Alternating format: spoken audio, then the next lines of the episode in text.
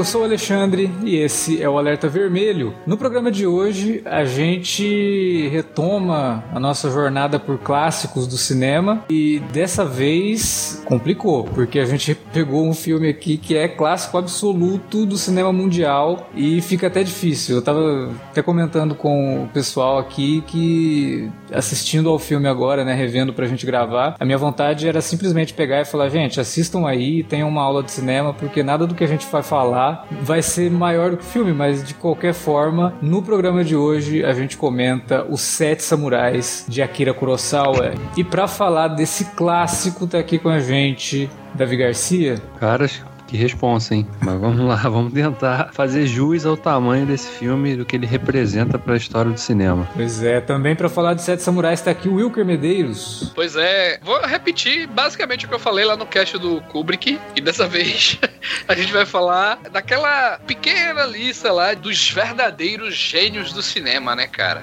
Esse é mais um aí que tem um trabalho assim e uma importância mensurável, né, pro cinema de modo geral. Também para falar do Sete Sete Samurais está aqui Felipe Pereira. É hoje que a gente vai falar da trupe de sete guerreiros que defenderam os flagelados, né, explorados por gafanhotos, né?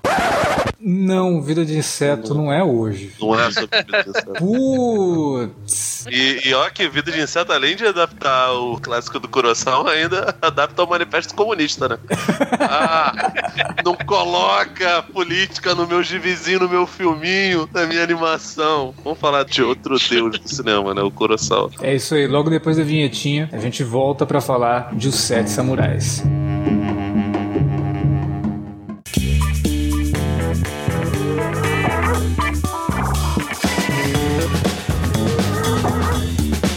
Agora, ficou mais fácil ajudar o CineAlerta a manter o conteúdo no ar e a produzir mais podcasts. Além do padrim.com.br barra CineAlerta, onde você pode escolher um valor e contribuir mensalmente e ainda participar de um grupo secreto no Facebook para ter acesso antecipado aos programas, você também pode nos ajudar toda vez que for comprar aquele livro, filme, quadrinho ou o que mais você estiver precisando. É só entrar em cinealerta.com.br barra ofertas e conferir uma lista sempre atualizada das melhores ofertas disponíveis na Amazon e em vários outros sites. Você também pode encontrar produtos relacionados aos temas dos podcasts e, o melhor, qualquer compra feita a partir de um link que você abriu no nosso site já garante uma ajuda pra gente. Ajude o CineAlerta a continuar produzindo esse conteúdo que você gosta. padrim.com.br barra CineAlerta ou faça suas compras a partir de cinealerta.com.br barra ofertas. Fique agora com o podcast.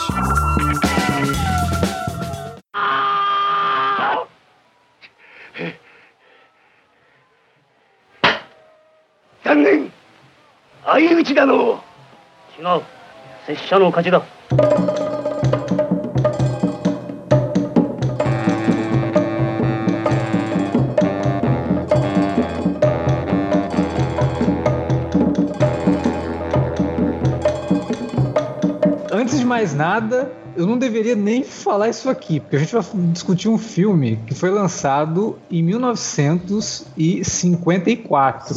Meio século de filme. Eu não tenho que avisar que vai ter spoiler. Vai ter spoiler. Gente, veja, veja só. O trailer desse filme começa... A primeira imagem do trailer é a espada de quatro guerreiros... fincadas lá, de quatro samurais mortos. Já começa com spoiler, né? O trailer do filme é isso. Pelo amor de Deus, gente. É, vamos lá. Cara, tem diretores que conseguem realmente chegar no patamar de lenda, né? Pela influência das obras e principalmente pela universalidade delas, né? De como que elas se comunicam com um público que não precisa ser o público do país que aquela obra saiu. E o Akira Kurosawa, com certeza, ele faz parte desse panteão, né? A gente está falando aqui de um diretor japonês que fez filmes é, no Japão, mas que os filmes dele influenciaram o cinema do mundo todo, né? Ele tem uma filmografia de trinta longas-metragens, e a gente está falando de filmes como Yojimbo, Rashomon, Han, A Fortaleza Escondida, Sonhos. São filmes que, só de você falar no título deles, muitas pessoas reconhecem imediatamente, mesmo sem ter assistido, já ouviram falar uhum. desses filmes. E Os Sete Samurais figura entre... essas obras, né, tão significativas do, do Kurosawa. É um épico gigante, de proporções realmente grandiosas, tem um elenco incrível, personagens muito bem desenvolvidos e elementos de roteiro que seriam refilmados, copiados e referenciados por anos, até hoje inclusive, em todas as mídias possíveis em que você consegue contar uma história. O Kurosawa, ele dizia que um bom filme tem que ser bom de assistir, tem que ser fácil de entender. Então, de fato, né, Os Sete Samurais, com três horas e meia, consegue se encaixar perfeitamente na definição que o próprio Kurosawa tinha do que era um bom filme. Só que ele é muito mais do que um bom filme. É uma obra-prima. E a gente vai conversar aqui nesse Alerta Vermelho uma responsabilidade gigantesca para tentar pontuar, né, algumas coisas, algumas características que fazem dos Sete Samurais essa obra-prima. Então, tomara que a gente consiga. E se você nunca assistiu aos Sete Samurais, eu tenho certeza que você conhece a história. A gente brincou ali, né, Vida de Inseto, mas tem Os Sete Homens no Destino, teve episódio de Mandalorian, que é uma refilmagem dos Sete Samurais, tem episódio de Clone Wars, que é a refilmagem de Sete Samurais, tem o, o Rogue One, que é basicamente os Sete Samurais, né? Então, a história nem é spoiler, porque a gente já conhece, a gente já viu essa história ah. sendo mastigada e, e devolvida várias vezes, muitas vezes, oh. de forma Não interessante. Não só as histórias, como os elementos, né?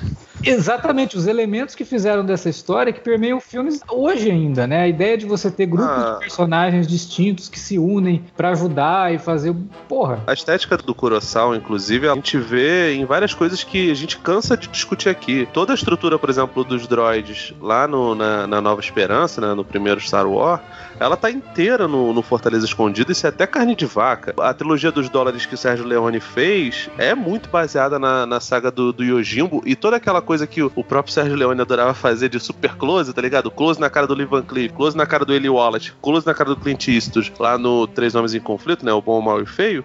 Uhum. Isso é total do, do Sete Samurais, do Não, Yojimbo. E aqueles duelos, né, com os personagens, um no cada Sim. canto da tela. Fica aquela tela, aquela cena parada ali, os dois personagens prontos, né, pra atacar e tal. Ah, só pra não, pra não passar isso, eu preciso falar que também, basicamente, uma coisa inspirando outra, porque o próprio Kurosawa fala, e isso é estudado bastante no cinema dele, que apesar dos filmes dele ter essa veia e toda essa riqueza, né, da cultura dele, da forma como ele filma e tudo mais, muitos dos filmes do Kurosawa, cara, tem muita referência e pegada muito grande de vários filmes ocidentais. E é algo que diferencia bastante o trabalho dele, por exemplo, de gente como o Mizoguchi. É a veia que ele tem muito forte dos westerns americanos, sabe? Sim. Não que as obras dele, assim, não sejam, na verdade, essencialmente orientais, mas eu acho que o dinamismo, sabe? Os embates, que vocês até citaram aí, tem esse aspecto, assim, ocidental, e eu acho que ele consegue trazer isso pros filmes dele, pros épicos dele, né? Uma narrativa que eu digo assim, eu acho que ela é mais pulsante de que os filmes contemporâneos ali da época dele, tá ligado? Acima, assim, uma de fluidez qual... muito maior, né? Muito maior, muito maior.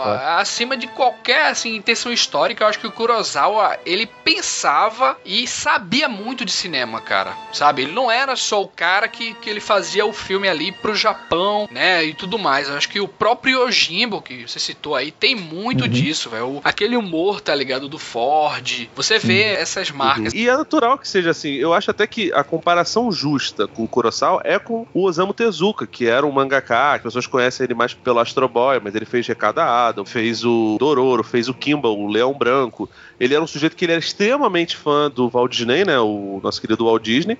Ele era muito fã de, de, das animações da Warner, da Hanna-Barbera. Na hora de fazer os quadrinhos dele e depois as animações, ele colocava essas coisas ali. Então, tipo assim, o próprio Rei Leão, quando surgiu, o pessoal comparou muito com o Kimba, é, o Leão Branco. Eu não lembro se o Tezuka estava vivo na época não, do Rei Leão. Não, a viúva dele... Não, o Tezuka já tinha morrido. A viúva dele... Já tinha morrido, né? Deu uma declaração que dizendo se... que ele se sentiria honrado pela, Sim, pela porque, referência. Sim, porque, pô, o primordial dele era o Walt Disney. E, tipo assim, o que, que o Tezuka fazia? Ele geria tudo isso e colocava nas obras dele, nos mangás deles e nas animações, seja longa-metragem ou fossem seriadas. O Kurosawa também faz isso. Ele pega coisas lá... Uma das paradas que eu, quando eu revendo agora os Sete Samurais, eu lembrei muito, foi numa cena dos Intocáveis, que as pessoas associam muito, com razão, né, a cena do Encoraçado Potemkin, né, que é aquela cena da escadaria, que é muito realmente parecida com do, do Encoraçado Potemkin, mas que tem muito do do Kurosawa lá.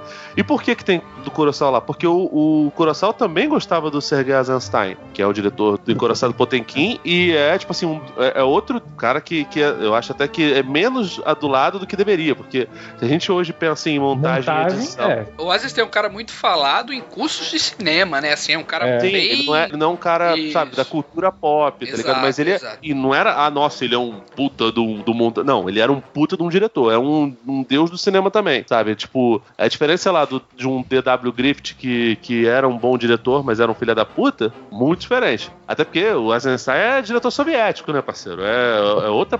O que também já deixa ele assim, pelo menos no meu coração, lá no alto. Mas o Kurosawa, ele, tinha, ele tinha essa coisa de gerir tudo que ele, que, ele, que ele gostava e colocar na tela. E assim, a realidade é que ótimos diretores... Hoje a gente lembra muito do Tarantino, um pouco tempo atrás a gente lembrava muito do De Palma, que gostava de fazer essas referências, principalmente ao, ao Hitchcock. Mas se você for ver, até diretores, outros deuses do cinema, também tinham muito disso de pegar as suas influências ah, e jogar ali. O falar, Tali... o Leone, pô. O Leone pega a influência do Kurosawa, que já era uma influência, sim, do western, é, e cria uma outra vertente, sim, do western. E, e, e, e assim, não, o, né? o, ajuda o western... a, a criar uma outra vertente do é, western. O, o, assim como o, o cinema samurai não foi inventado pelo Kurosawa, tem filme, sim, de trinta e sete lá, o western Spaghetti também não foi inventado pelo Leone, exatamente, mas assim, o principal nome deles é o Sergio Leone. Mas, cara, se você for ver, a, se você pegar a filmografia do Chaplin, principalmente em longa-metragens, você pega muita coisa do que ele, das coisas que ele gostava, seja dos irmãos Lumière. Então, assim, o cinema tem muito disso de retroalimentação.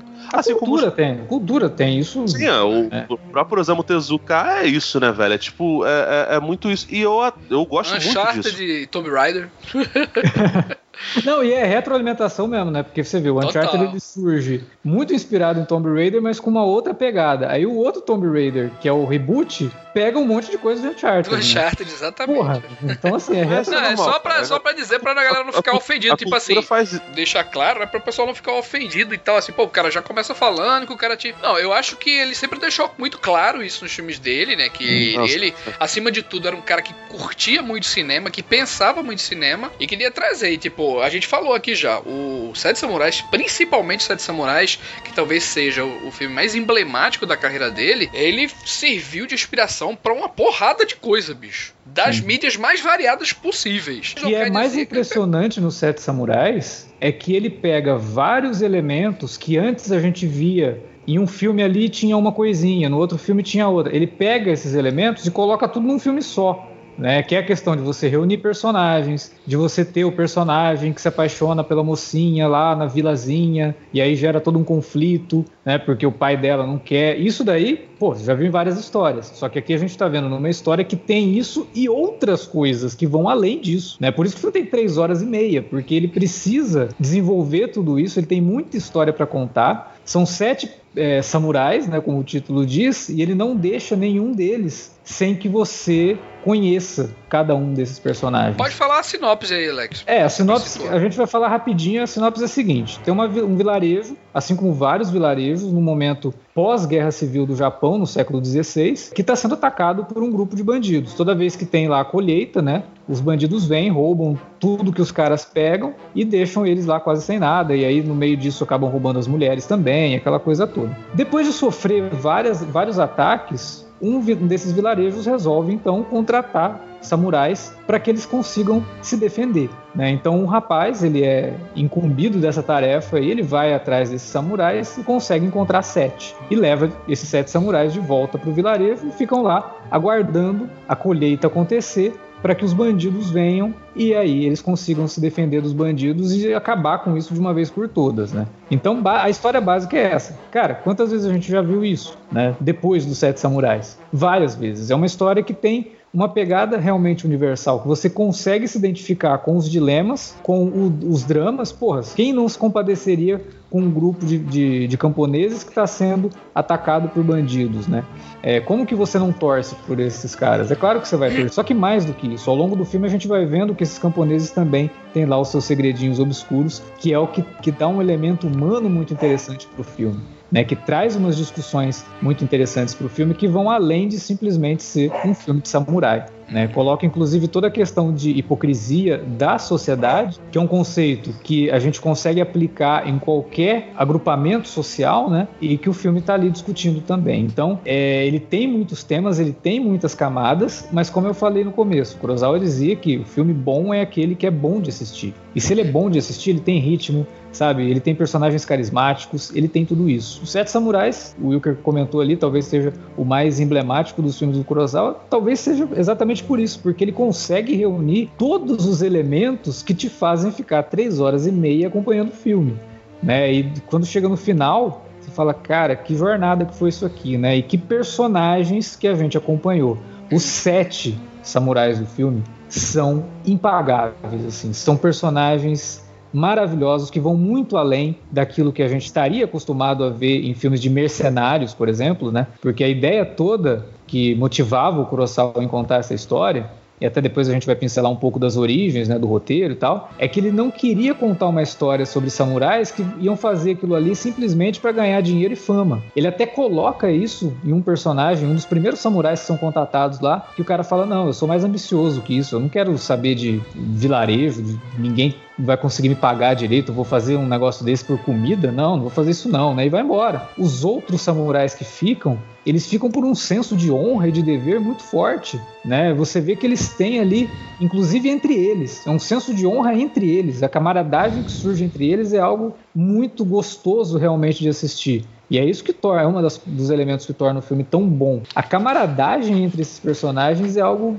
que, que vai nascendo de formas muito naturais, assim, que você vai, vai sentindo aquilo que o personagem sente, né? Como, por exemplo, o primeiro samurai que a gente tem contato, que acaba se tornando o líder Kanbei. Do grupo, né? Que é o Kanbei, cara, é excelente, é um, é um baita de um personagem, extremamente honrado. A gente já é... Ó, outro elemento aí que esse filme populariza, né?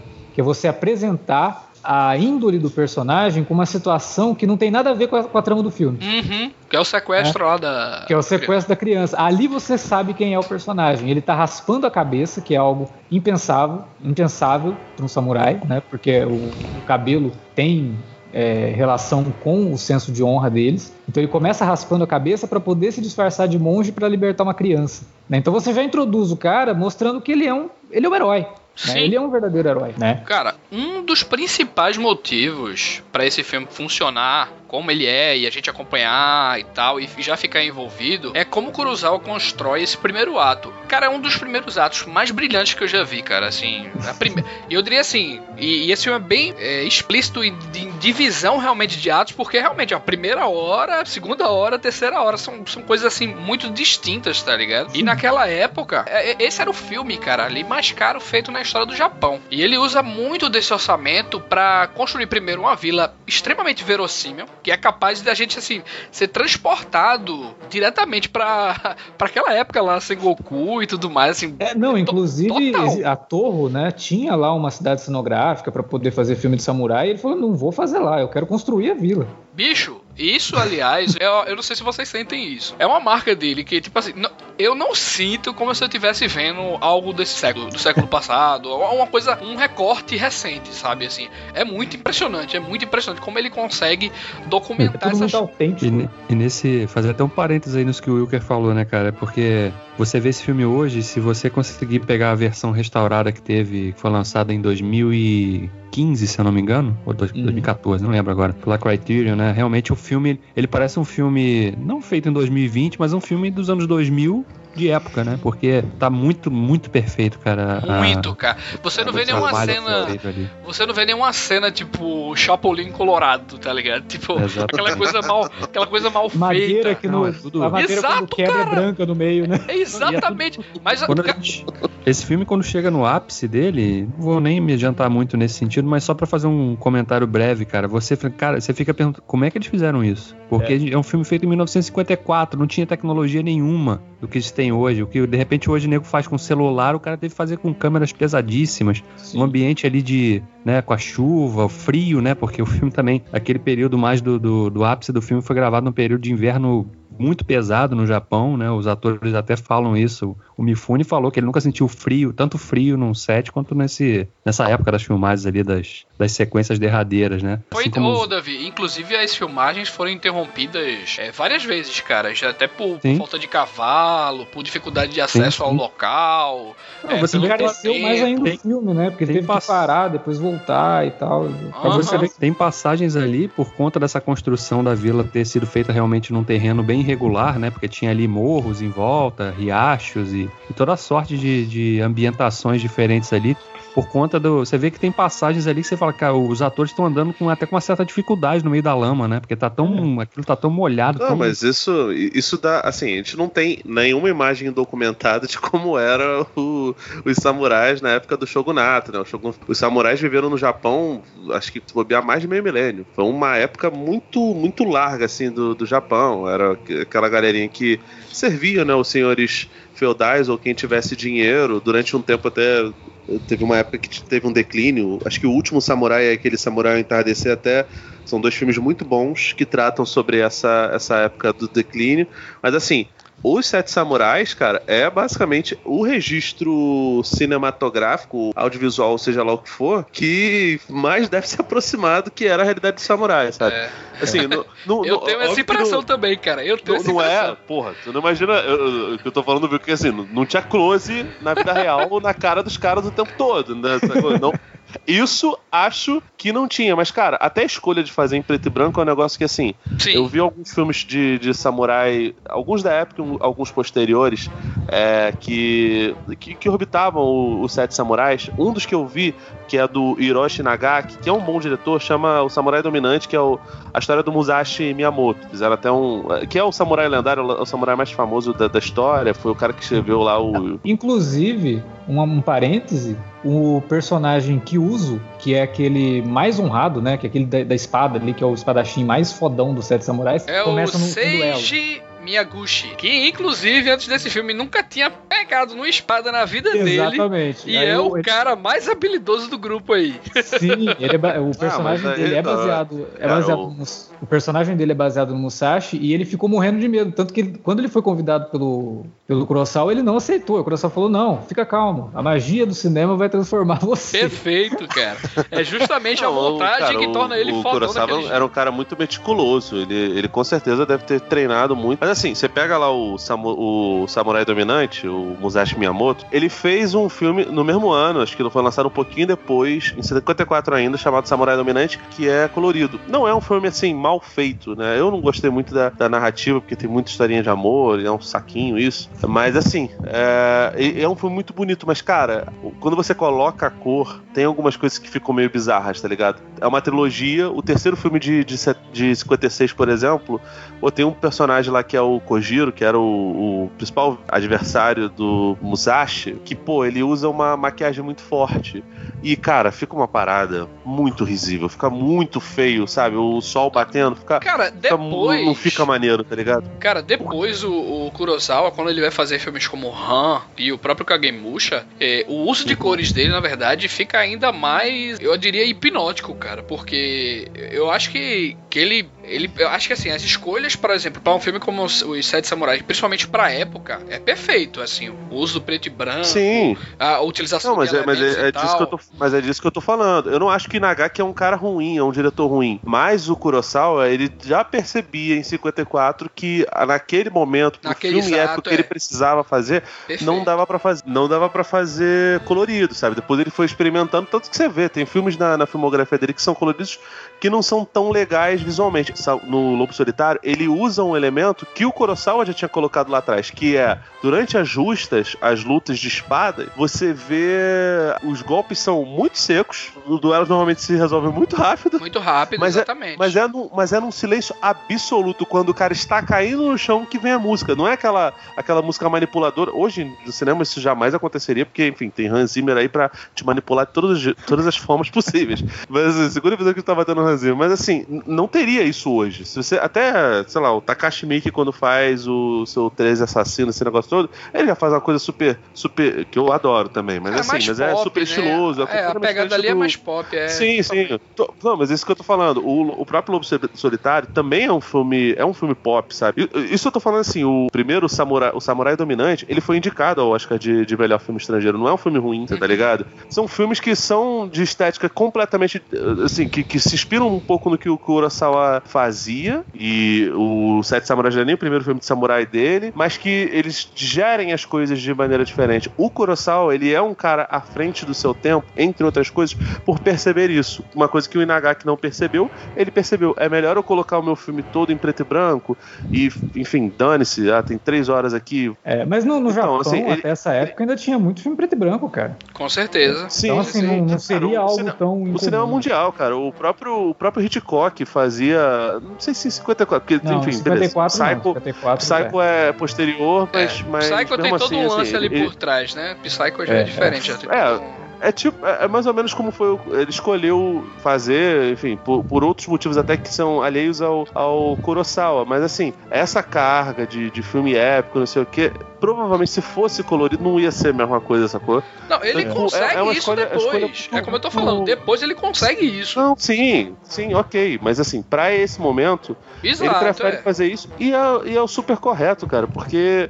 cara, é, é, é foda. Tipo, fotografia em preto e branco e fotografia colorida são coisas completamente diferentes. E aí você vê um cara que consegue, junto com seus, obviamente, seu, seu, toda a sua equipe, incluindo os, os diretores de fotografia, você fazer isso com, com A K e tal, em preto e branco, e depois fazer outros filmes tantos coloridos maravilhosos, como o Wilker disse, é um cara que consegue transcender.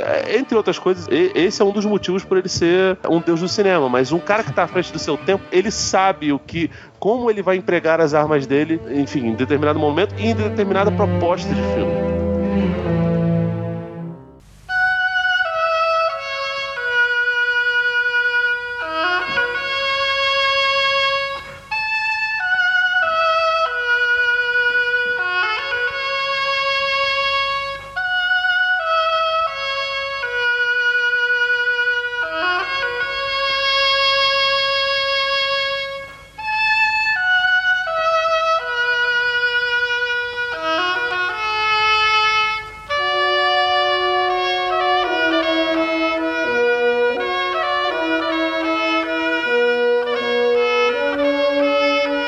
Até engraçado, né? O, o, tanto o Felipe quanto o Wilker comentaram uma questão aí, como que o filme parece ser assim, o mais autêntico retrato do que era o samurai naquela época e tudo mais. É irônico até imaginar isso, porque é um roteiro original, né? Ele não é baseado em nenhuma história do Japão, nem nada Ainda disso. Ainda que ele esteja situado numa época, né? Sim, ele está situado numa época que aconteceu, mas é uma história original que o Kurosawa... estava desenvolvendo, na verdade, um roteiro que se chamava Um Dia na Vida de um Samurai. Ele ia contar a história de um dia na vida do samurai. O samurai ia acordar, ia fazer ali sua oração num templo budista, ia encontrar o mestre dele, teria uma missão, ia fazer uma merda gigante, iria pra casa e cometeria o harakiri. E aí acabava o filme. É, a história era essa. E ele conversando ali com o, a dupla de roteiristas que depois ajudaria ele a fazer os, os Sete Samurais, né, o Shinobu Hashimoto e o Hideo Oguni, eles meio que foram desenvolvendo uma outra ideia, né? O, o Kurosawa estava ainda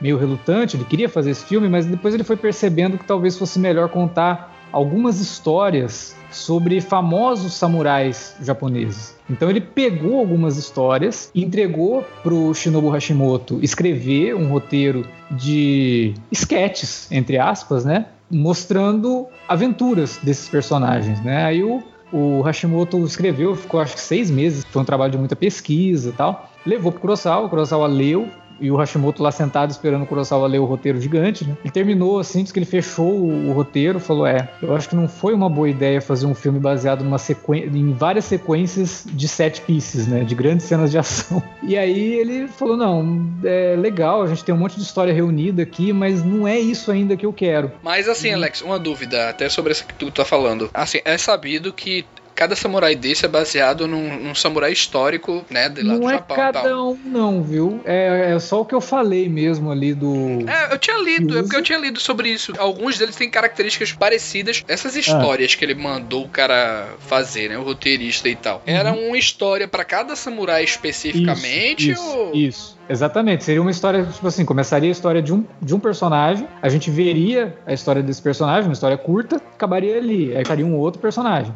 Entendeu? Seria um, uma antologia, um filme de antologia ah, mesmo. É bem episódico, né? Assim. Bem episódico, só que eram momentos distintos e eram momentos de ação. E ele não gostou, falou, eu não vou fazer um filme que são só momentos de ação colados um no outro. E outra, pra, pra galera que tá assustada, assim, tipo, pô, naquela época, cara, ele já tinha feito o Rashomon. Ele já sim, tinha feito pô. algo totalmente inusitado em termos de narrativa já. Sim, sim. E aí, o roteirista, ele pega esse material junto com o Kurosawa e começa... a desenvolver algumas questões, né? Como que os samurais sobreviviam? Por quê? Eles sabiam que vários desses samurais, que eram ronins, na verdade, já tinham perdido os seus senhores, né? Eles viajavam pelo Japão para aprimorar as técnicas deles de luta. E eles ficaram pensando, porra, mas se eles viajam pelo país inteiro, tal, como que eles se alimentavam? Onde que eles dormiam? Como que eles faziam isso sem dinheiro? Aí eles foram atrás de um historiador, perguntaram pro historiador, e aí, como que era isso? Ele falou, não, é, normalmente eles chegavam num templo budista, os templos davam abrigo para eles, então eles viajavam durante o dia, chegavam à noite num templo, abriam as portas para eles, eles dormiam lá, tomavam café da manhã e seguiam viagem. Tá, mas e onde não tinha o templo budista? Ah, então, onde não tinha templos, tinham alguns vilarejos, que em determinados momentos contratavam esses samurais só para passar a noite ali como um guarda noturno. Aí veio a ideia, aí falou, ah, peraí, um vilarejo contratando um, um samurai pra fazer, servir de proteção, vamos ampliar isso. É, né? e, então eles, e assim, pegam... essa, essa questão de contratar samurai também é algo conhecido, né, também assim na... Sim, mas o inusitado, o samurai ser contratado porque não tem dinheiro, né? por, por, em troca de pratos de comida, né, basicamente. Exatamente, pra mostrar também o momento que, tá, que se situa o filme, que era um momento de miséria, de pobreza, da natureza, inclusive, agindo contra Contra né, o, o, a população que estava ali, porque eles estão num período de seca, eles estão perdendo muita colheita, e aí vem ladrões e já roubam o que tá pouco, né? O Kikuchiyo, inclusive, é, que é um, um puta de um personagem que aparece inicialmente como um alívio cômico, né, como uma sátira é. deles mesmo e tal ali. Depois ele vai, ser, ele vai revelando várias camadas, e em um discurso dele que ele fala sobre os lavradores, né, que os lavradores escondiam arroz e tal, uhum. e também falam o que eram os samurais também. Ele fala justamente disso aí, cara. Como é. era a situação econômica da época, como eles chegaram naquela situação miserável, e ele dá os dois pontos de vista, né? Que é o ponto Exato. de vista do lavrador e o ponto de vista do samurai. Ah, o lavrador é o bicho, o lavrador é esse, esse ser aí que vocês repugnam, e o samurai é o quê? Sabe? É ali que o cara já começa, olha pra ele e fala, ah, então você é um filho de um lavrador, é, né? É, é aí que ele, ele entrega a origem dele, né? Porque a gente fica perguntando, pô, mas quem é esse cara? Por que, quem que ele esse maluco?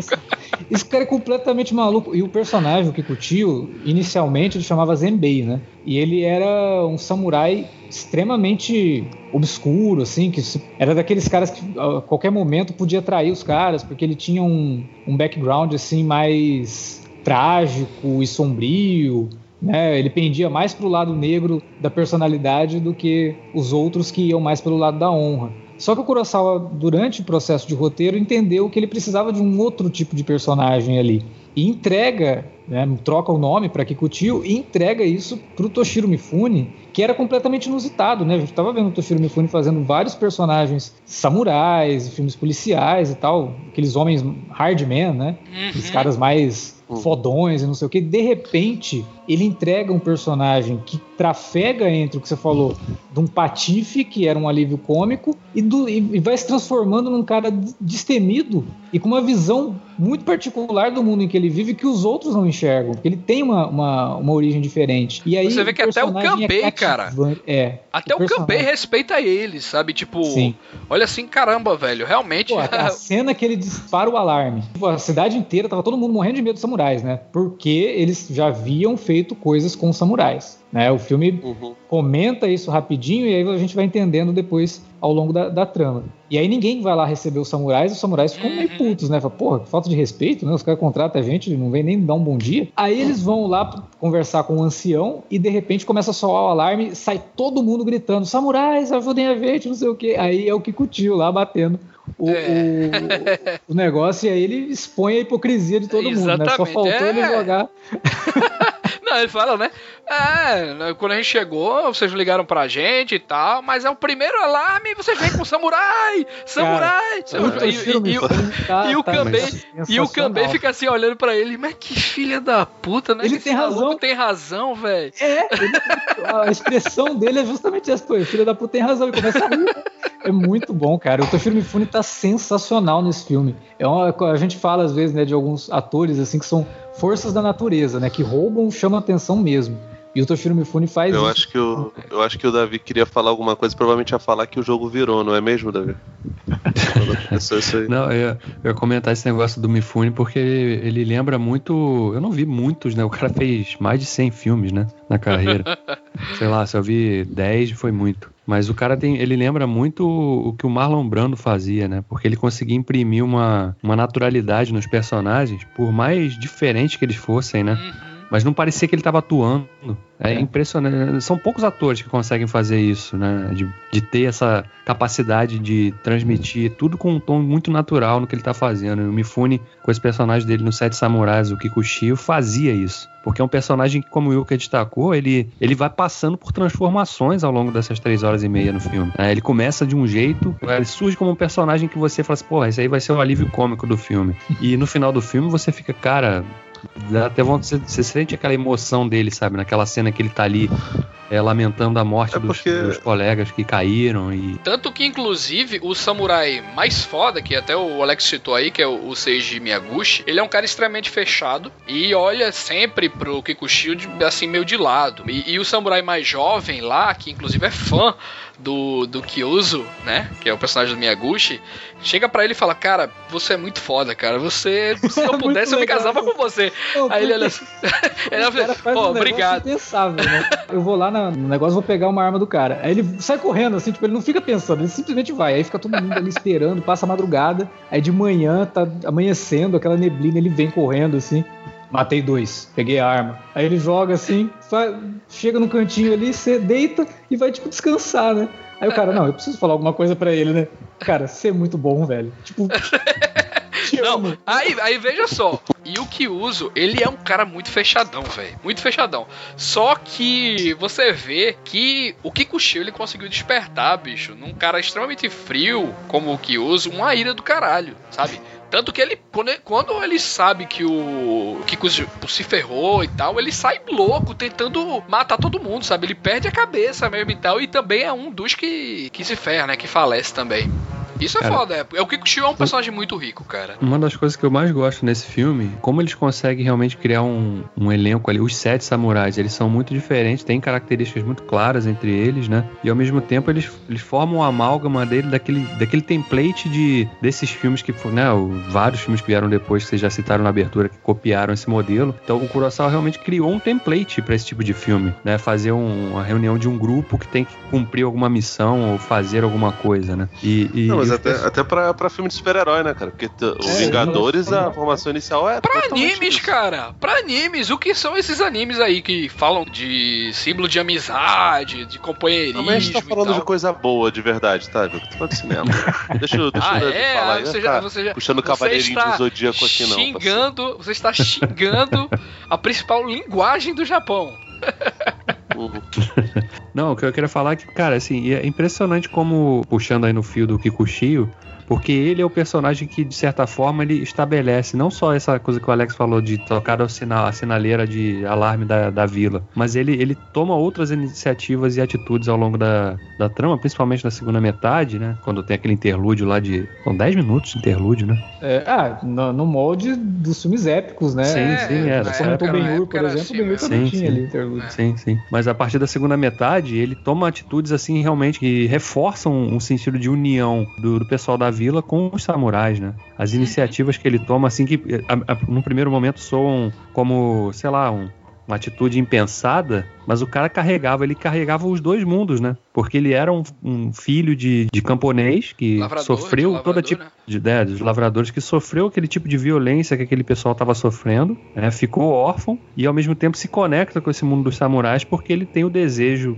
profundo de, de né, impedir que outras pessoas passem pelo que ele passa. Então aquela cena que ele, quando ele encontra aquela mãe fugindo com a criança no colo e é. que ele pega a criança e desmaia e chora ali, e a gente finalmente entende que que é, quem é esse personagem, né? Sim, ele é fala, eu segundo... sou esse garoto, né? O segundo ato desse filme, ele serve basicamente para estabelecer, primeiro, a questão política social do lugar e também como é explorado o relacionamento humano daquelas pessoas, né? Até para que a gente se apegue a cada figura daquela. Introduzem também uma figura feminina ali, colocam outros elementos. O primeiro ato é para o quê? É a chegada dos samurais, os preparatórios, é... vamos começar a jornada. O segundo ato é, é isso, é vamos desenvolver esse personagem, vamos mostrar basicamente o lado humano dessas pessoas para que o espectador sinta que eles são, além desses heróis, eles são pessoas, tá ligado? Tem, se importam com muita gente, cara. O Kikuchiyo, de novo, é um dos mais explorados, uma das histórias mais fascinantes ali. É, ele é um personagem que rouba a cena em vários momentos no filme, né? São, são sete samurais, mas se tivesse que destacar o samurai do filme, é ele, né? É, todo ele... mundo acaba se lembrando dele, mas todos, né? O, o... Ah, eu, eu, eu o acho Gorobei, que é, acho que é dividido, cara. O Gorobei é. eu acho ótimo, porque a gente, a primeira cena que a gente vê dele, ele tá, ele, o Kanbei, ele pede pro rapaz, né, pro Katsushiro, uhum. toda vez que entrar um samurai, ficar lá escondido pra Atacando. atacar o samurai. Se o samurai se defender, ele é um bom samurai. Se ele não conseguir se defender, já é era. É um bom teste, né? Tipo, o cara faz, fica escondido aí, dá uma machadada na cabeça do cara que entrar aí. O Gorobei, ele percebe isso antes dele entrar. Aí a hora que ele percebe, assim, ele começa a rir, né? E aí na conversa dele com o Kanbei, eles criam um vínculo muito forte, tanto que o Gorobei fala pra ele, cara, eu vou participar disso, mas é porque você é muito interessante. Aí o, o Kanbei até dá uma coçada na cabeça, assim, meio sem jeito, né, tal. Aí ele fala, grandes parcerias oh. surgem de, de uniões inesperadas e não sei o que. E aí, porra, cara... Oh. Quem é o desenhista? Quem é o cara que desenha? Qual é o nome dele, velho? O Hayashida. E yeah, é, né, Hayashida. O Hayashida, que é o que começa. O Gorobei vai buscar ele, que ele tá lá cortando lenha, né? Que ele não é um espadachim tão bom, isso. mas ele, ele, ele é engraçado. Eu Gorobei Exatamente. Inclusive, ele é um dos primeiros ele... a morrer, né? É um dos é, primeiros a morrer. É. Ele. ele fala, eu trouxe ele porque a gente vai precisar se divertir. E ele é divertido.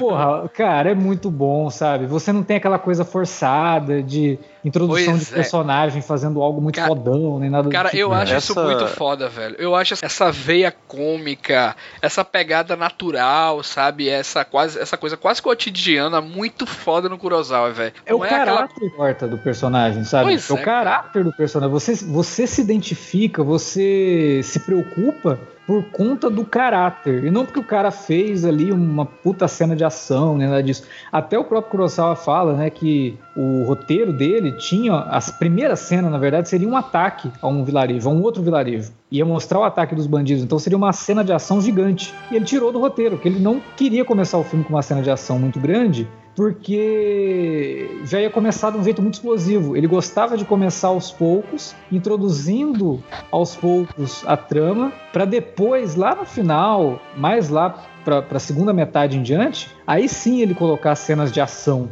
né? Se ele começa com uma cena de ação, você já vai querer logo ver a próxima. Ao passo que se você começa contando a história fo- focada nos personagens, é aí que ele te segura. Se você tá interessado naqueles caras, aí quando tiver a cena de ação, você vai se preocupar com eles. Aí você uhum. vai... Porra, esse cara não pode morrer aqui. Perfeito. É quando o Kyuzo vai lá pegar a, a arma, você fica... tenso ali, cara, será que eles vão matar o cara? Será que ele vai voltar? Será que ele vai voltar? O Kyoza é tipo o Rurouni Kenshin, né, cara? É o, é o é. Kenshin Himura, tá ligado? É o Saito. Você fica, caralho, esse cara é o, o fodão mesmo, cara. Não pode, esse cara não pode morrer de jeito nenhum. É, esse negócio que o Alex falou também, do, é, que ele constrói o, o filme, ele é uma crescente constante, né? Ele não, não tem altos e baixos ao longo das três horas e meia, né? Porque você fala três... Pô, mas eu nunca vi esse filme três horas e meia. Acredite que dá pra você encarar o filme como se ele tivesse preto, duas né? horas. Preto porque e branco, é, o ritmo, japonês. O ritmo, o ritmo dele é muito bom, cara. Assim, é a construção, realmente, o conflito vai aumentando, né? À medida que o, o tempo vai passando. Então não é aquela coisa que, que vocês destacaram de filme que filme já começa ali chutando todas as portas e depois tem meia hora lá de diálogo, aí até o filme embalar de novo demora. Não, e, inclusive, quando ele foi lançado nos Estados Unidos, cara, ele foi lançado com duas horas e vinte por aí, tá ligado? Ele teve uma uhum. versão Caralho. menor, tá ligado? É, no americano é assim mesmo. Gosto de Pensa, americano, não gosta de ler legenda. Imagina se botar os caras pra ler três horas e meia. Pô, é. Não, o discurso do Bong, o discurso do Bong no Oscar. Depois que você conseguir vencer a barreira da legenda, você vai conhecer vários mundos. Porra, dois mil e dezenove, caralho. dois mil e vinte, é. né? Cara, assim... É... Mas assim, só avisando o ouvinte, se você for ver o Sete Samurais mexendo no celular, dando ah, ideia não. na gatinha, ah, pelo amor de Deus, querendo, querendo colocar em, em velocidade aumentada, velho, não, não veja. Não é pra isso, sabe? Eu não vou ser Pablo Vilaça aqui e falar, não, segure sua urina, tenha câncer de bexiga. Não tô falando pra fazer isso. Tem uma porra do, do, do intervalo lá. Se você não conseguir, você pausa o filme. Você viu que vai ter uma transição? Pausa o filme, vai lá, dá sua urinada, segura... mas você para, sabe? Um tempinho, você para só às três horas e meia. Mas nem precisa, cara. Até porque você gasta. Nem precisa, porque o filme tem essa intermissão. Então você vê uma hora e é, pouco. Pô, sim, se você sim. não aguentar ver um filme de uma hora e meia, e desiste, então, né? É. Os mas, melhores assim... exemplos, Felipe, pra isso aí é o quê? Filme de ação do Steven Seagal, que os coroa assiste, eles dormem no meio do filme, acordam e tá tudo de boa. Tá acontecendo é, porra de boa. Consegue entender do, do, a série do, do, do Arrowverse, coisas assim. Mas, é, assim, cara, separa, separa um tempinho e, e vê, vê de boa, cara. Vê de maneira parcimoniosa. Sabe que, assim, a, a coisa é lenta, é lenta, mas, cara, tem vários... Os personagens são muito legais. O Shimada, por exemplo, que é o Kanbei lá que vocês estão falando, eu acho do cacete. Os atores são muito bons. O Takashi Shimura manda muito bem. Toshiro Mifune, talvez seja um samurai definitivo, o cara que fez, é. É, sei lá, ele tem cem filmes, uns setenta e poucos da vida de samurai, por aí, tipo, e, e é um cara, tipo, muito versátil. A persona do Toshiro Mifune como samurai, não no Sete Samurais, porque como eu falei, é bem diferente, né? Ele, ele busca um lado diferente, mas a persona do cara silencioso, né? Do... É o Clint Eastwood, cara, sabe? Sim, total, cara. Isso tá nos Três Assassinos do, do Takashi Miike, tá no original e tá aqui também. E, cara, é uma melhor do que a outra, sabe? A, a, as lutas de cavalo é um negócio assim absurdo. Eu, eu acho maneiro não, pra e, caralho. E eu acho que estrategicamente também, sabe, cara? Não é todo mundo se batendo ali, não, sabe? Não, é tem, usando tem o terreno, né? Pra, exatamente. Pra... É, assim, é direto os, uma espécie os... de cabo de guerra, cara. Como o Kurosawa pega isso, e é relatado no, nos próprios livros lá, do Musashi, é, fala como era a estratégia de guerra. E é basicamente cabos de guerra, cara, que quando você tá no domínio, os samurais não tem isso. Eles recuam, recuam. O bando recua. E outro, quando o outro tá no domínio, eles ficam, ficam nessa, sabe? Recuando e voltando. E o filme tem muito disso. Explora pra cacete essa questão. Então, até do ponto de vista estratégico de guerra, não é todo mundo ali se batendo só numa guerra. É, são, são várias estratégias de guerra utilizadas. Tipo, ó, espera um samurai entrar. Quando um entrar, a gente ataca, sabe? Todo mundo. É, é, são, é muito inteligente, tá ligado? Os planos ali de guerra. Pra quem é, não, ele, tanto que eles atacam despertando o medo do inimigo. Tanto que tem um momento lá que os caras estão matando bandidos, estão matando bandidos, né, do grupo, porque estão tentando fugir, porque eles perceberam que eles entraram numa enrascada, né? Porque os samurais são fodas. E os caras estão tentando fugir, os bandidos vão lá e matam eles, né? Que é até uma cena que o Toshiro Mifune pega lá a roupa de, de um dos bandidos e, e se passa por um deles pra pegar informação. Cara, é hilário aquela cena. É meio de dia aquilo, né? Senta do lado é, do cara lá. Inclusive, ele, ele, bicho, beleza. Inclusive Inclusive, essa cena aí, ela traz uma coisa muito foda desse filme, é que além de todo esse lado épico, né, e dessas excelentes cenas que a gente tá citando aqui, ele é um filme que, acima de tudo, bicho, ele fala muito da importância do grupo, da comunidade é. e de você não se unir, mesmo que você esteja fazendo um troço certo, tá ligado? Porque isso uhum. que o Alex citou é um, foi uma coisa do caralho, bicho. O cara foi lá, pegou uma arma de fogo e trouxe, cara. É. E o Kanbei, e o Kanbei recrimina isso, tá ligado? Ele não é um filme... Primeira coisa, assim, que eu até citei do Do, do trailer, ele não é um filme que fala sobre da vitória dos samurais e deles se tornarem lendas, mas ele fala Sim. de pessoas que foram importantes para uma classe ali especificamente, no caso aí os lavradores, e eles que são é. de fato ali os vitoriosos da história. O Kanbei diz isso o... claramente no final, cara. E o Kanbei, ele no começo do filme, quando ele vai falar com o Katsushiro, ele quer aprender, né, a ser samurai e tal, e ele vai atrás do Kanbei porque ele viu no Kanbei o, o, o samurai, né? E o Kanbei fala, não tem nada especial em mim, cara, eu, eu só sobrevivi, né, em, uhum. em, em batalhas que eu perdi, na verdade. Eu só lutei em batalhas que eu tava do lado perdedor, né? E aí quando o filme termina, ele fala, não, a gente não venceu, quem venceram é. foram eles, foram é, os ele fala, ele fala, perdemos de novo, né? É, perdemos puta, de novo. Cara, ó, olha a profundidade do pensamento desse cara. Pra ele não... Ele sabia que o resultado ali, talvez a vitória... Pra ele, o que colocaria ele nos, nos livros de história, talvez fosse a própria morte, né? Fosse a derrota, porque ele teria morrido defendendo o, o grupo. Mas como ele sobreviveu e quem, na verdade,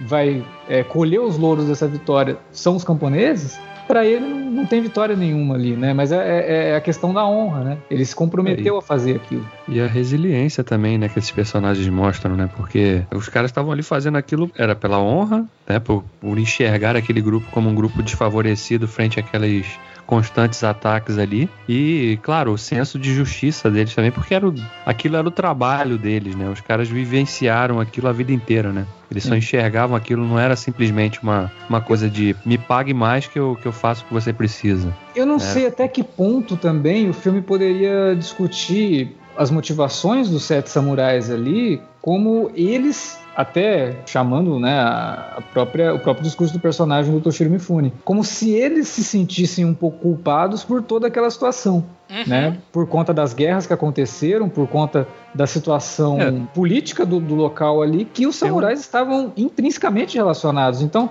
se aquilo está acontecendo com os camponeses, a gente tem culpa nisso, né? Então, totalmente, é. de certa forma, tem um pouco disso também, deles ajudarem por causa hum, dessa... Pagar uma dívida, né? É, dessa sensação de culpa, que se o o país está na merda, é porque a gente contribuiu, né? contribuiu para isso. Né? É, o filme eu... não fala isso, mas o eu filme... acho que fica um pouco nas entrelinhas essas questões também. O filme, acho que ele faz um breve comentário sobre isso, que, que acaba descambando depois nesse sentido, de que eles enxergam aquilo como uma obrigação quase que moral, né, de fazer aquele trabalho, que é quando aquele, aquele grupo de, de camponeses chega com o vestimento, né? Ah, ah. Toma, eu trouxe pra vocês aqui, ó, pra vocês se protegerem, não sei o quê. E eles ficam putos, né? O Kanbei fica super puto, fala assim, pô, onde você conseguiu isso? Com, provavelmente de um samurai moribundo, né? Que vocês foram lá e mataram pra roubar esse... Exatamente. Então tem aquele, aquele pequeno conflito que surge naquele momento. De novo, mas... de novo o Kikuchiyo, né? Que é, faz aí, isso aí. É, o ele, faz... ele leva duas lições. Ele leva primeiro essa lição aí do, do, do samurai, das roupas que ele pega, e depois ele leva nessa questão que o Alex falou, que ele chega lá com arma de fogo e tudo mais, e que ele fala, cara, não, isso que tu tá fazendo não tem nada a ver, tu saiu sozinho, fosse pra lá... Saiu do teu essa... posto, né? Você é, devia estar é... no teu posto vigiando. Essa hora né? a gente podia estar tá morto aqui, tipo, é. todo mundo teria invadido e tal aqui, sabe?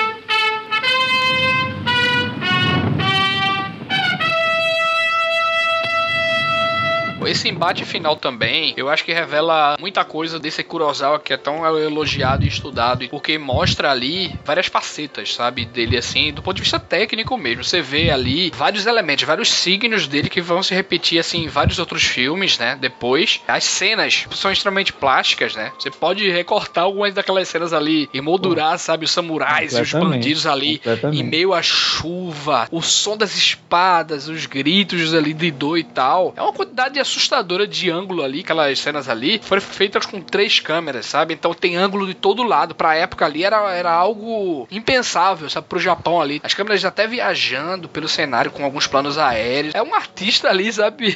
Fazendo cinema único mesmo ali, irretocável. E esse terceiro ato é, é foda por isso também, sabe? Porque quando a gente vai, enfim, pra esse embate, a gente tem essa recompensa aí de todo um, um esquema, assim, e um, um cinema muito foda, né? Um cinema muito bonito, muito bem pensado. A cena de luta, de, de batalha ali na chuva, é um negócio impressionante, né? Primeiro porque é difícil pra caramba você fazer aquilo num terreno que vai se acidentar com a quantidade de água que tá sendo jogada ali nele, né? Você vê que formam poças gigantescas, né? E essas poças acabam trazendo um peso pra chuva que a gente não vê normalmente em cenas de luta com chuva. Parece que a chuva tá pisoteando os caras, sabe? É como a, a natureza, ela, ela tem um papel importante nos filmes do Kurosawa, e aqui no Sete Samurais ela é, entre aspas, uma vilã vilã, né? Porque ela tá judiando ali da Terra, ela tá maltratando, e sempre entre aspas, né? Porque a natureza não tá maltratando ninguém, são coisas comuns. O ser humano que é meio idiota e vai fazer vilarejo num lugar que às vezes tem seca e tudo mais. Aí o cara vai lá e faz e acha que era uma boa ideia plantar ali, né? E aí você vê que eles estão sendo maltratados pela natureza.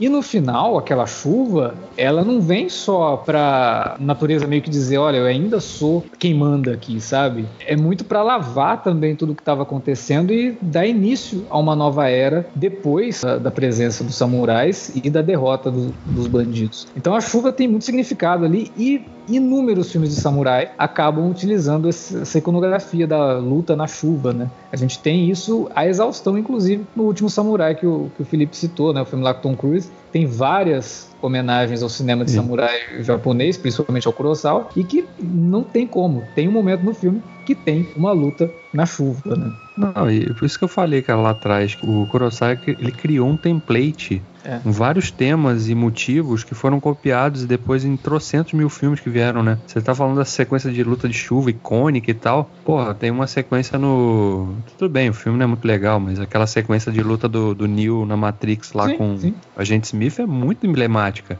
Que inclusive o, no Matrix, né, o líder da resistência lá em, em, em Zion chamava como, né? É. Mifune, né? Uhum. Inclusive esse filme é o filme, o Mifune disse que é o filme favorito da, da carreira dele, cara. É o filme que ele mais gosta. Os Sete Samurais. Os Sete Samurais. Eu acho que é por conta dessa liberdade que ele teve em desenvolver o personagem daquela forma, sabe? Que ele teve realmente a liberdade de criar o personagem. É, não era descrito no roteiro com todas aquelas nuances. Aquilo é a criação dele.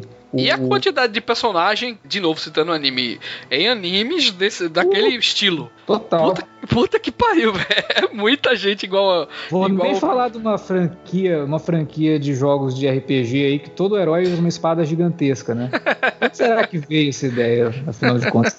Mas enfim, a gente tinha falado das, dos destaques pra capacidade técnica do filme, de criar cenas impressionantes e, e de mostrar aquele vilarejo de forma tão realista e tudo mais. E tem uma cena de incêndio no meio desse filme lá, da Fortaleza dos Bandidos, que, cara, aquilo é impressionante de formas, assim, inimagináveis, porque colocou os atores em risco. O troço começou a pegar fogo de forma desenfreada. O ator que fazia lá o camponês, que é o camponês que vai buscar os samurais, né? Ele tá envolvido numa cena ali que ele tá entrando na, num, num pedaço daquela fortaleza. Ele vê a, a mulher dele ali, que tava sendo dominada pelos bandidos, e ela se suicida quando, quando vê a presença dele ali. Ele vai atrás dela e ele, o ator comenta, né, que quando ele tava chegando, veio uma labareda, joga ele pra trás. Isso tá no filme, cara. Que ele não consegue chegar perto do... do, do do local que tá pegando fogo por conta da onda de calor que tava ali. Ele até fala que ele fica um tempão ali se jogando e tal, porque era pro personagem do Hayashida, né, do Hayashi,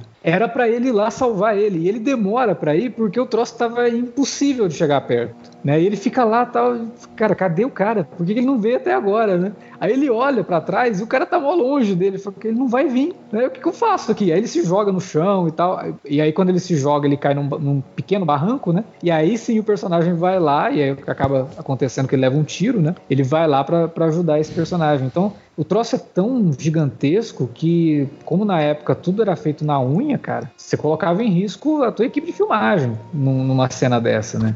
E realmente, o troço começa a pegar fogo e você vê aquilo, é impressionante porque estava acontecendo ali, né? Exato, eram os barracos tá pegando vendo, fogo.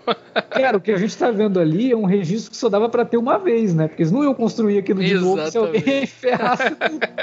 Pois é, cara. E esse filme tem horas e mais horas aí gravadas e tal. Pra época ali, foi bem impressionante também a quantidade que ele, de coisa que ele pôde filmar, né? E decupar depois. É ele mesmo, é ele mesmo que montou o filme, né? Sim, o próprio Kurosawa sim. que montou o filme, muito... Ah, porque ele, ele era muito controlador, né? Ele tinha a visão dele de como que ia ser o filme. Se ele deixasse isso na mão de alguém, com certeza daria briga, né? Então ele tinha... Era ele que tinha que fazer, não tinha outra pessoa pra fazer isso, né? E ele realmente era um montador excepcional também, né? Bem rápido, cara, um comentáriozinho só que eu acho bem interessante, já também que retrata toda a questão da... Tudo bem, é um filme que passa ali naquela época... é, feudal, né, no período feudal ali, e que carrega muito também do senso de, de honra, né, que é uma coisa que hoje você fala, tá, mas isso seria absurdo hoje, né, que é quando o Manzo, que é meio que o, um dos campeões mais é, relevantes ali, que tem mais destaque, né, daquele grupo que aparece com eles ali, quando descobre aquela sequência que ele descobre que a filha estava envolvida com o Katsushiro, o Katsushiro, Katsushiro.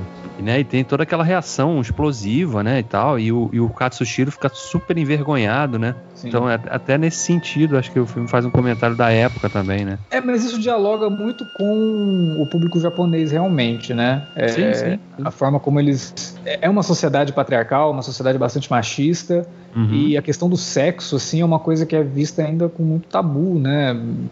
Extremamente reprimido, né? São extremamente reprimidos sexualmente. E o filme comenta isso, né? De certa forma, porque é um garoto. Até tem uma brincadeira ali, né? Que eles falam, ó, hoje você vai dormir e tal, amanhã você vai ter que lutar porque agora você é um homem, né? A sequência toda que leva até esse momento é já trabalhada no início, quando, mesmo eles tendo ido lá recorrer aos samurais e tal, primeira hum. coisa, uma das primeiras coisas que o Manzo faz é cortar o cabelo da garota. Sim. E disfarçá-la como menino, porque ela não queria, ele não queria que ela ficasse exposta ali aos olhos dos samurais, né? Então, é. seja, ao mesmo tempo que ele estava pedindo ajuda dos caras, ele não confiava que os caras fossem, tivessem honra o suficiente para respeitar as mulheres da vila, né? Por experiência, mas muito, né? Por medo deles descobrirem aquilo que eles descobrem, que na verdade os camponeses ali tinham já matado alguns samurais. É, sim. É, porque no começo, quando eles estão ali discutindo o que, que eles devem fazer, eles falam de pedir ajuda para os samurais e boa parte do vilarejo diz que não, que não sei o que. Eles falam, ah, mas para matar os samurais vocês matariam, né? Mas para pedir ajuda agora vocês não querem e tal. Uhum. Então ele já deixa ali meio jogado. Não, pera, como assim, né? O que, que ele quis dizer aqui? E aí lá no meio você meio que descobre que sim, eles pegaram alguns samurais podiam estar embriagados ou indefesos. Não, ou e, tá, e, e samurais tem, tem história, pô, de samurai que estuprava, sim, e na, na, ia nas vilas e é, é, o... basicamente faziam fazia os próprios desgraça. Lá são samurais, né? Eles usam sim, é, os, e, os três os, líderes são, é, exatamente. Os, os Ronins, né, de certa forma, numa leitura atual, contextualizada para o Ocidente, eles seriam milicianos, né? Mercenários. Né, trabalhariam a, ser, é. a serviço de algum pagamento, né, com algum objetivo. Não os samurais que a gente vê nesse filme, porque eles são motivados por outras coisas, né, mas sim, de maneira geral era a representatividade desse tipo de personagem, né. Sim, e o medo do samurai era algo realmente recorrente, porque você não sabia se você ia chegar lá pedir um favor pro cara, o cara não ia com a tua cara e te matava, né? Então eles tinham muito medo porque sabiam que os caras tinham muita habilidade, né.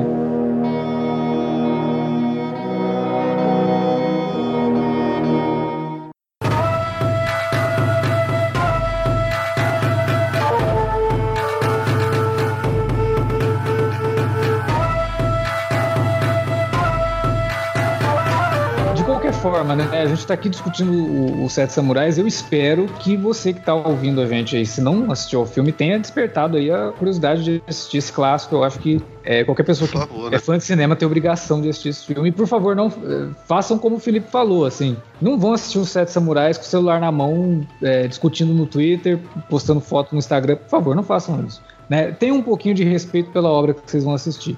É, e aproveitando, o Sete Samurais está saindo no Brasil em Blu-ray agora, então é uma oportunidade única de conferir esse filme com a melhor qualidade disponível hoje. Agora a gente tem disponível aqui no Brasil, tá fácil de achar, então assistam.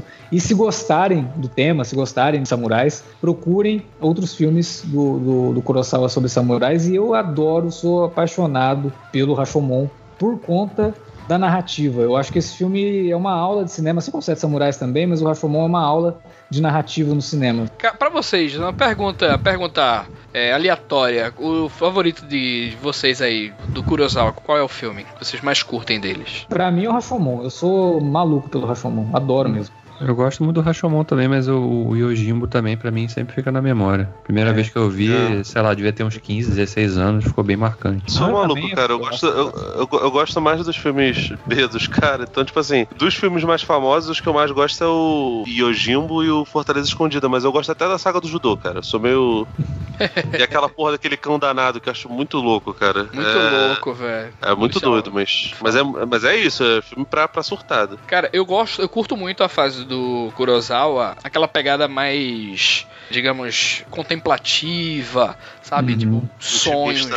De Souza lá. Eu acho lindo demais, velho. Esses filmes assim, é tudo isso aí. E dessa fase mais de, de samurai, mesmo que ele discute essa, essas coisas, eu curto muito Kagemusha, velho. Kagemusha pra mim é uma... Ah. É, maravilhoso. É uma peça, é uma peça de arte, assim. Parece que a, cada plano é uma pintura que, que ele faz. Então, assim, é, eu acho lindo. Não, é inacreditável. A gente que gosta muito da, da, da questão estética, né? A gente se atenta muito à estética. Os filmes do, do Kurosawa são deleites, assim. Que você fica assistindo ali, se você quiser... Faz uma maratona e quer morar dentro daqueles filmes, porque são muito bonitos.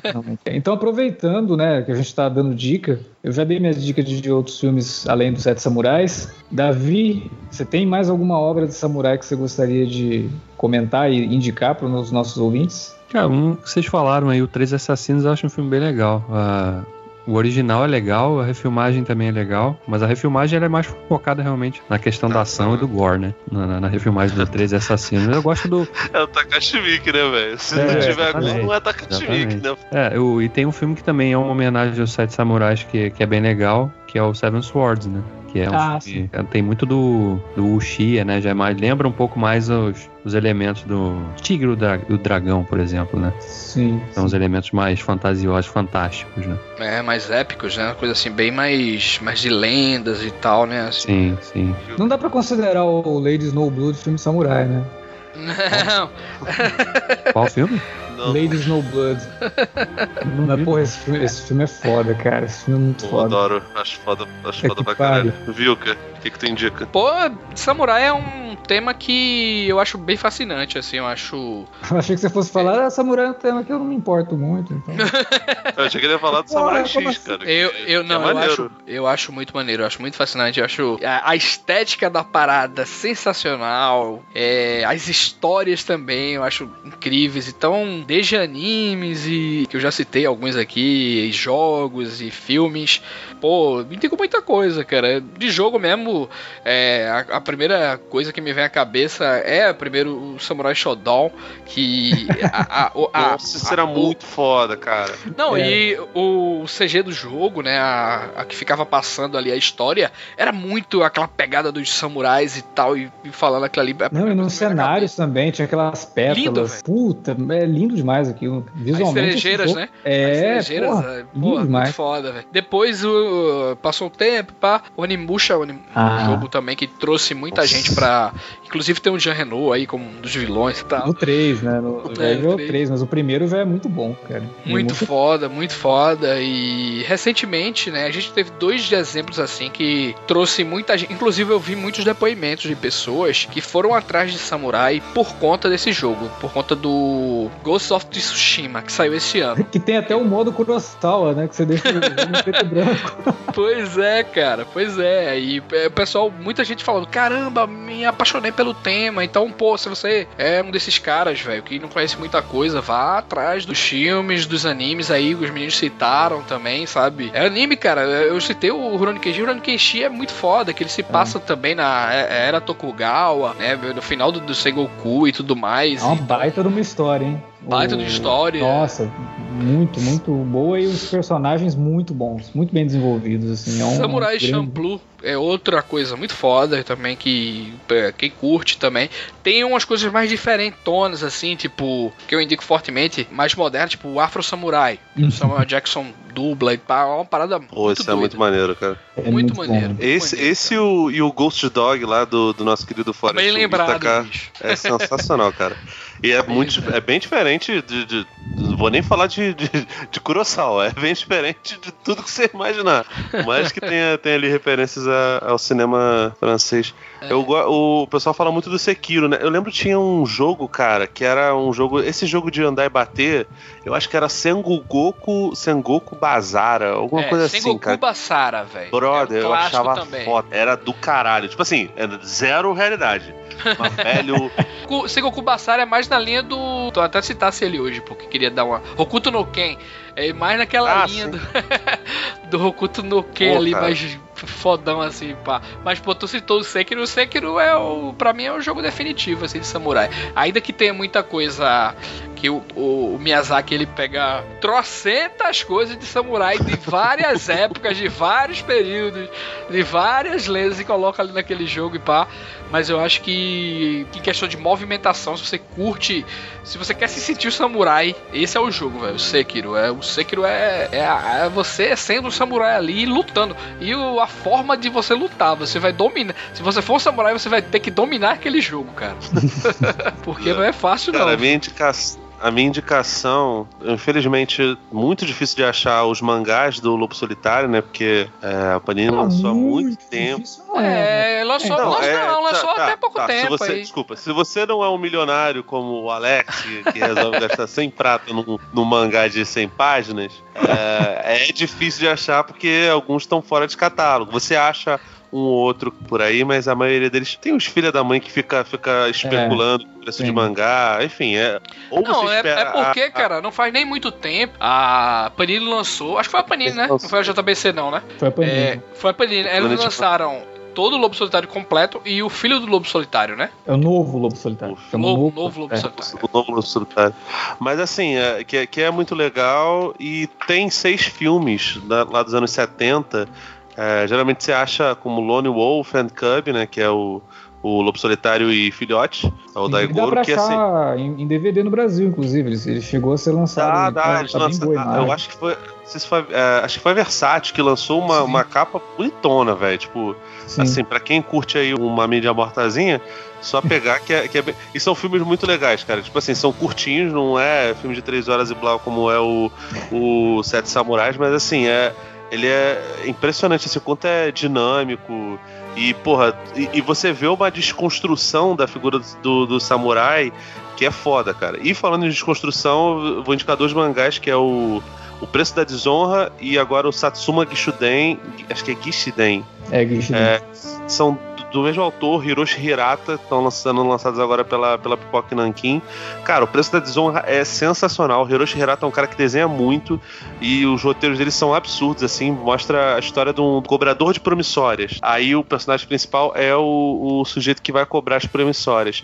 E aí, cara, você... Essa coisa de, ah, o samurai é um cara super honrado, não sei o que, é super desconstruído. Assim, o Lobo Solitário, ele desconstrói num nível, mas o Hiroshi Hirata, ele desconstrói no outro, que é muito mais pesado.